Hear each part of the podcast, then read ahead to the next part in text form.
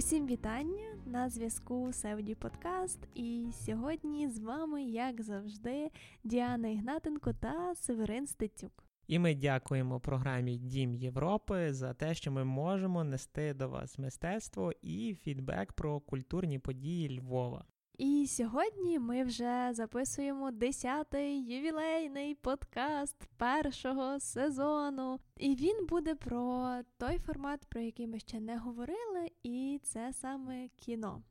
Сьогодні ми будемо говорити про стрічку туніської режисерки Каутер Бен Ганії, людина, яка продала свою шкіру. Ось актуальність полягає в кількох речах. По-перше, так ми все не доходили до обговорення кіноіндустрії. По-друге, фільм якраз стосується напряму мистецтва і зачіпає пласт багатьох проблематичних тем.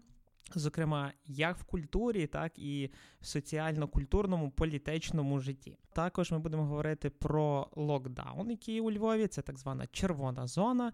Ми вирішили ще й перевірити, як це працює, тому що, як ви знаєте, ми ходимо за тих, хто вакциновані, тих, хто не вакциновані, і за тих, у кого є довідки. Зокрема, у мене є довідка про те, що я перехворів на ковід, і це справді так. І от, власне, з документом про те, що у мене є хороші антитіла, і мені не можна нібито робити вакцину. Зараз це звучить як заклик для всіх антивакцинаторів, що навіть Северин Стецюк не вакцинується, але я вакцинована і все окей, жива, здорова.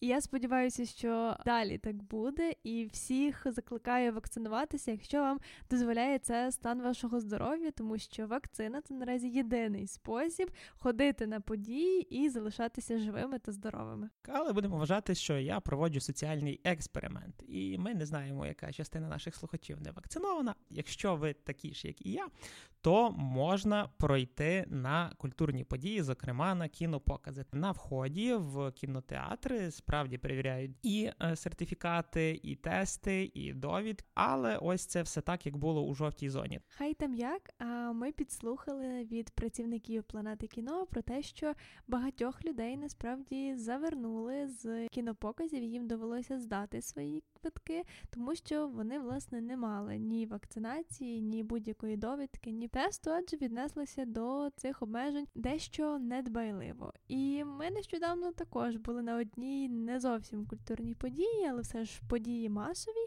де говорили лише публічно про те, що будуть перевіряти все і робити вакцинацію, але по факту на трьох контролях такого не робили, і так само там було дуже багато представників правоохоронних органів, які навіть не закликали людей вдягати маски так, як слід.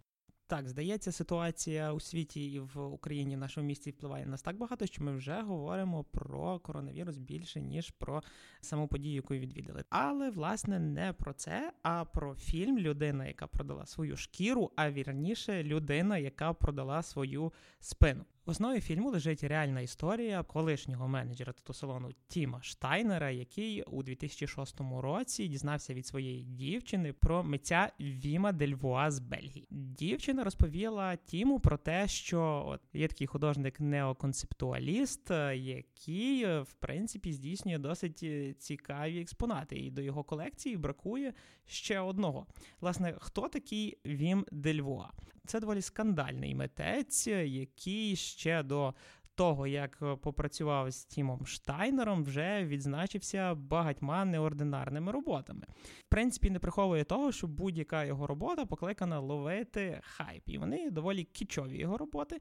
Його, так би мовити, мистецькі роботи складалися, наприклад, з ескрементів. Одна його колекція називалася Sex Race, і в ній він через рентгенівські знімки фіксував статеві акти. Можна, до речі, це погуглити, але після цього ваше життя не стане таким, як до цього. Також у доробку Вімо Дельвуа робота під назвою Артферма. В ній художник здійснив тату розписи свинок. Так, так, ви все правильно зрозуміли. Він розписував свинок у формі героїв діснеївських мультфільмів, а також брендів відомих компаній, наприклад, Луї Вітон. І йому бракувало до його колекції людини. Коли Тім Штайнер від своєї дівчини дізнався про те, що Вім Дельвуа шукає власне таку персону, він одразу погодився це зробити. У 2006 році розпочалася його співпраця, і зображення на спину Тіма Штайнера Вім Дельвуа наносив протягом двох років. Причому останні штрихи він наносив протягом 40 годин. Далі був значний медійний розголос. Про Тіма Штайнера дізнався цілий світ. Е, вони здійснювали колабораційні виставки, і багато світлин з'явилося разом з арт-фермою. Тобто там теж можна це побачити у відкритому доступі в інтернеті. Як е, Тім позує разом зі свинками, свинки пасуться на газоні. Тім Штайнер поруч е, просто плазує у болоті. Власне, що нанесено на спині Тіма Штайнера, це Мадонна чи дівчина, яка молиться. Весь цей образ він увінчений мексиканськими черепами, і знизу роботи виходять жовтого кольору промінь. І, звісно, на спині Тіма Штайнера вимальовується підпис Віма Дельвуа. Зрозуміло, що Вім Дельвуа, який до того, навіть після своєї роботи артферма, мав чимало проблем з зоозахисниками, з грінпісівцями, яким не подобалося ставлення таке до свинок, яких використовували як арт-об'єкти. Після того, як робота Віма Дельвуа розмістилася на спині Тіма Штайнера, він став фактично носієм мистецтва, людиною, яка несе на собі картину, так в прямому сенсі цих слів. Звісно, це викликало значне пожвавлення в медіа серед журналістів, серед правозахисників, тому що піднімалися питання того, наскільки це взагалі гуманістично, адже ймовірно, це так торгівля тілом, це торгівля людьми, це в певному сенсі проституція. Однак варто сказати, що Тім Штайнер по-іншому це сприймає. Для нього це справді було мрією. Тобто він навіть сам говорив про те, що для нього бути ось цим каркасом, коли його спина, його шкіра є полотном, для нього це є справді дуже визначним. Він це дуже цінує.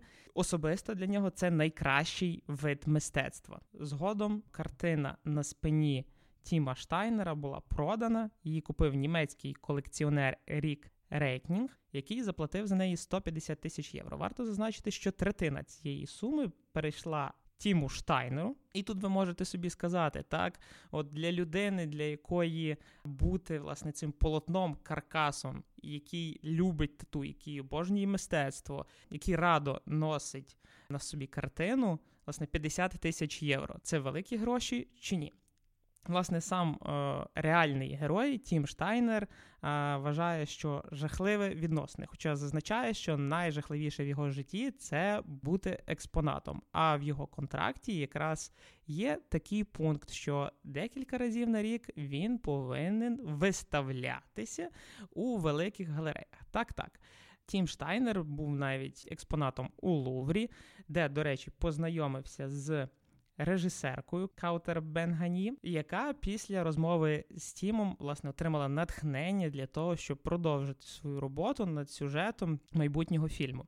І тут варто сказати, що в принципі не є чимось історично новим, коли людина концептуально є полотном для картини. Це давня японська традиція. І були здавна відомі тату, які називались іридзумі.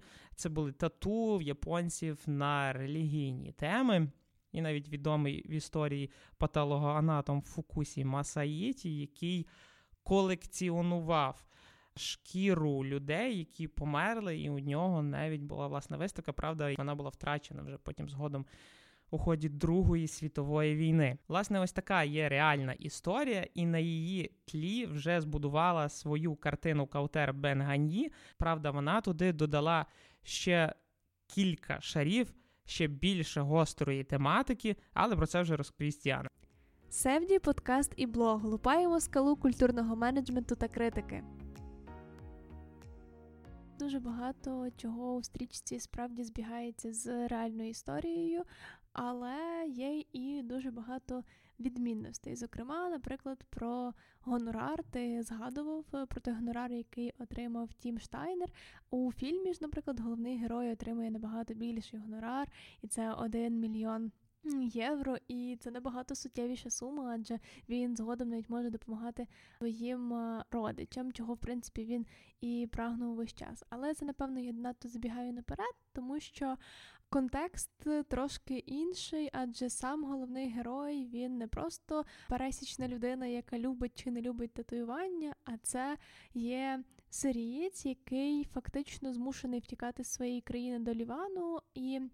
Він залишає в е, Сирії е, свою кохану, і він всі наступні свої етапи в житті робить якраз заради того, щоб отримати більше грошей, які для нього є можливістю, можливістю подорожувати, можливістю бути зі своєю коханою дівчиною. І тому, можливо, він так легко погодився на достатньо авантюрний трюк з цією арт-роботою.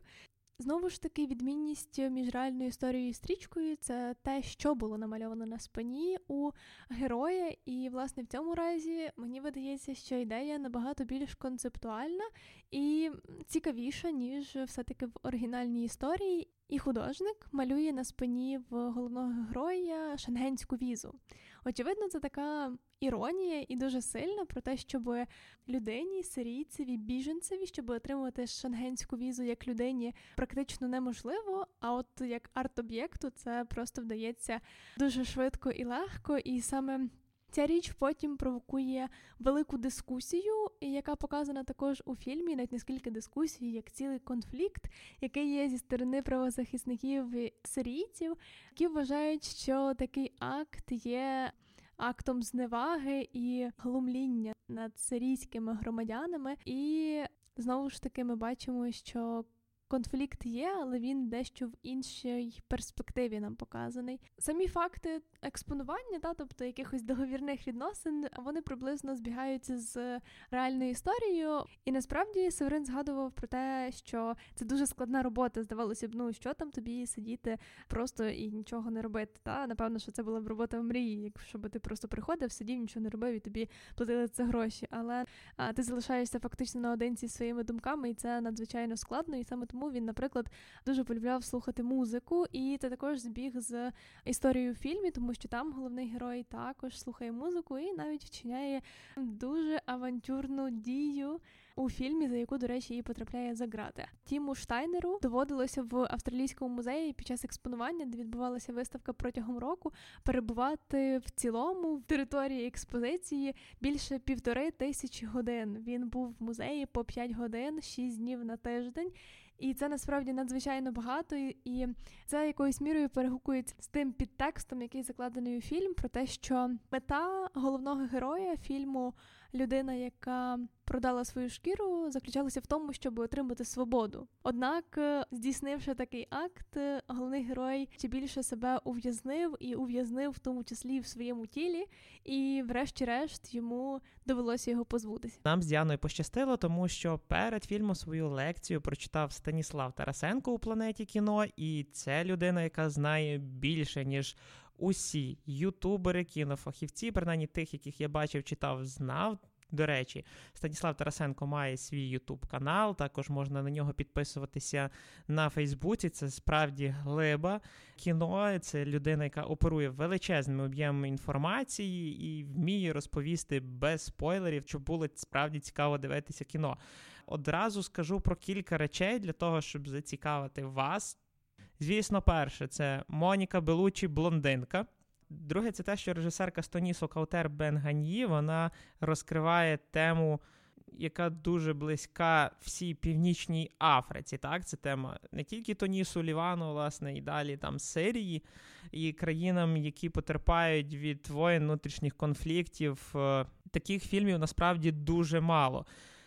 Попри це, кіно є іронічним, саркастичним, гумористичним і дивиться досить легко. І найголовніше це те, що двоє головних героїв вони вихідці з Сирії. Просто це їхні дебюти у кіноіндустрії. Тому тут є теж певна іронія, тому що це новий досвід. По-перше, як для акторів у кіно, так і для нас, і для вас, для глядачів, побачити сирійців у кіно і подивитися, як вони справились у своїй першій серйозні ролі.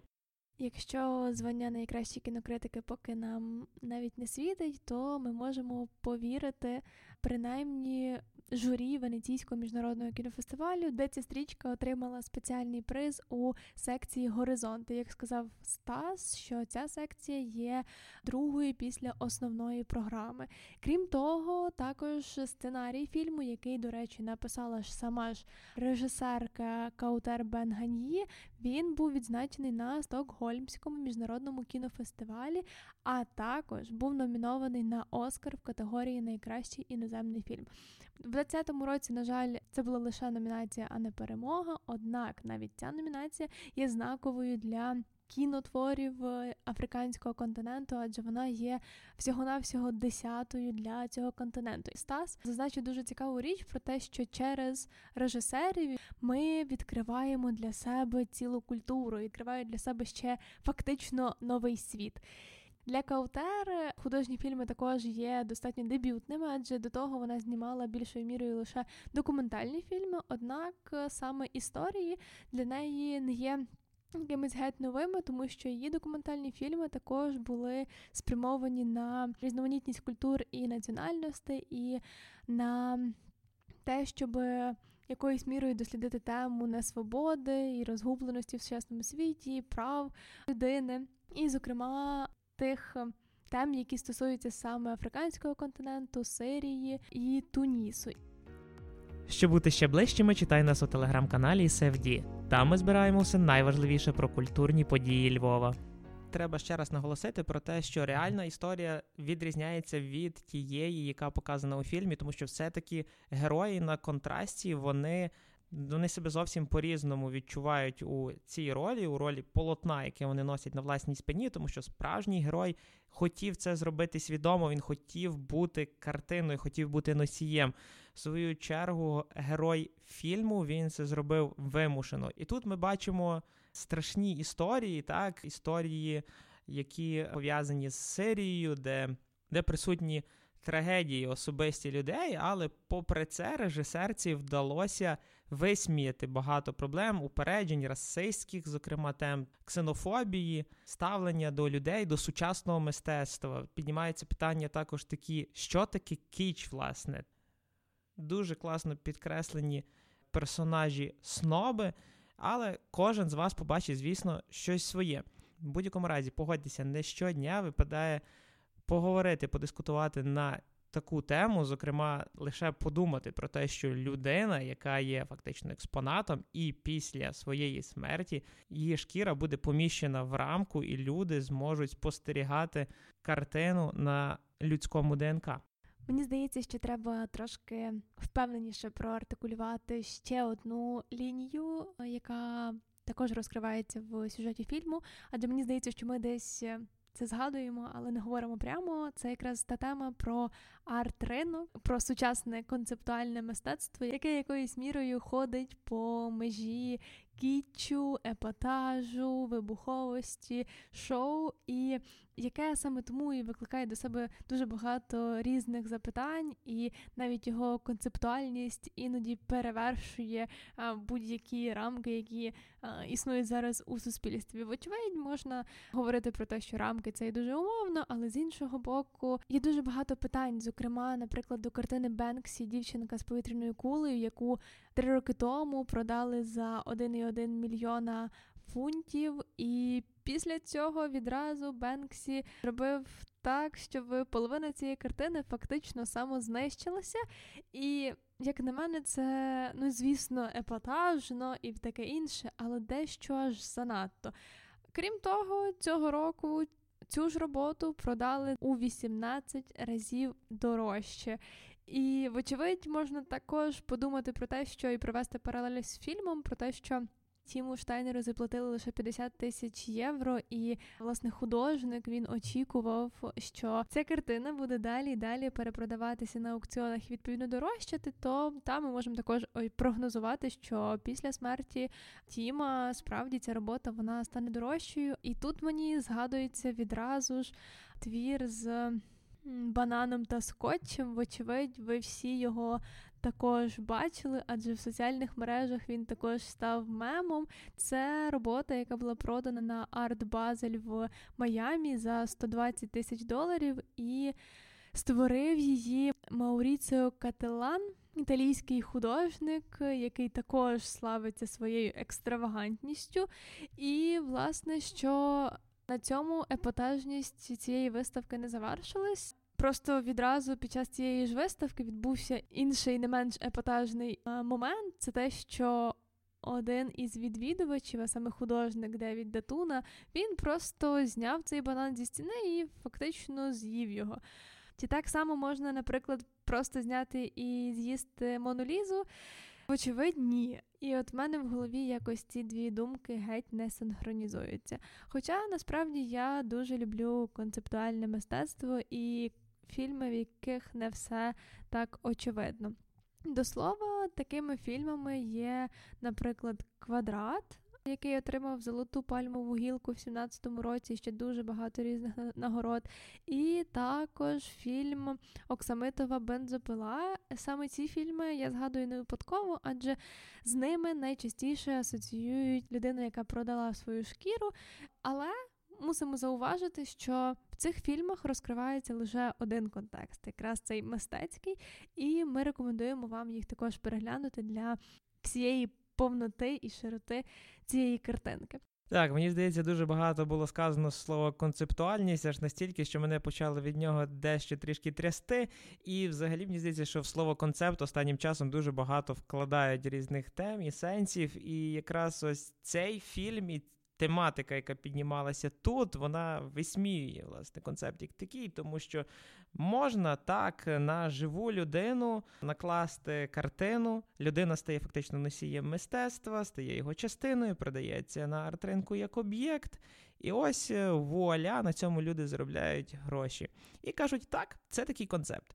Власне, якщо якимось чином наш подкаст потрапить на загальнонаціональне радіо, нас десь будуть слухати в районних центрах, в селах, по брехунцях, як казала моя бабуся, Гаукач. То я хочу сказати, любі друзі, поки ви на Різдво і на Пасху відкормлюєте свиней десь поблизу Пекіна, такий собі митець Вім Дельва малює татушки на свинях і продає їх по 50 тисяч євро. Можливо, нам потрібно зробити вже нарешті свою відповідь для нього. І на цій позитивній ноті в новому підприємницькому напрямку в Україні ми завершуємо наш подкаст. Ми насправді сьогодні дещо менше звернули увагу на менеджмент і комунікацію як таку, адже в даному контексті це було дещо не про це, адже доступ до фільмів ми маємо трошки більше ніж до інших видів мистецтва. І, до речі, ви ще можете переглянути цей фільм в кінотеатрах, в кількох у Львові досі є прокат, принаймні цього тижня, тому запрошуємо вас сходити туди. Також я думаю, що скоро зовсім цей фільм з'явиться також на Мегого або на інших стрімінгових сервісах, де також можна буде переглянути це легально. Єдине, на чому ще хочу наголосити, так це те, що, будь ласка, не займайтеся піратством. Волю митцям, життя свинкам. Ходіть у кіно. Дякуємо, що були з нами. Па-па!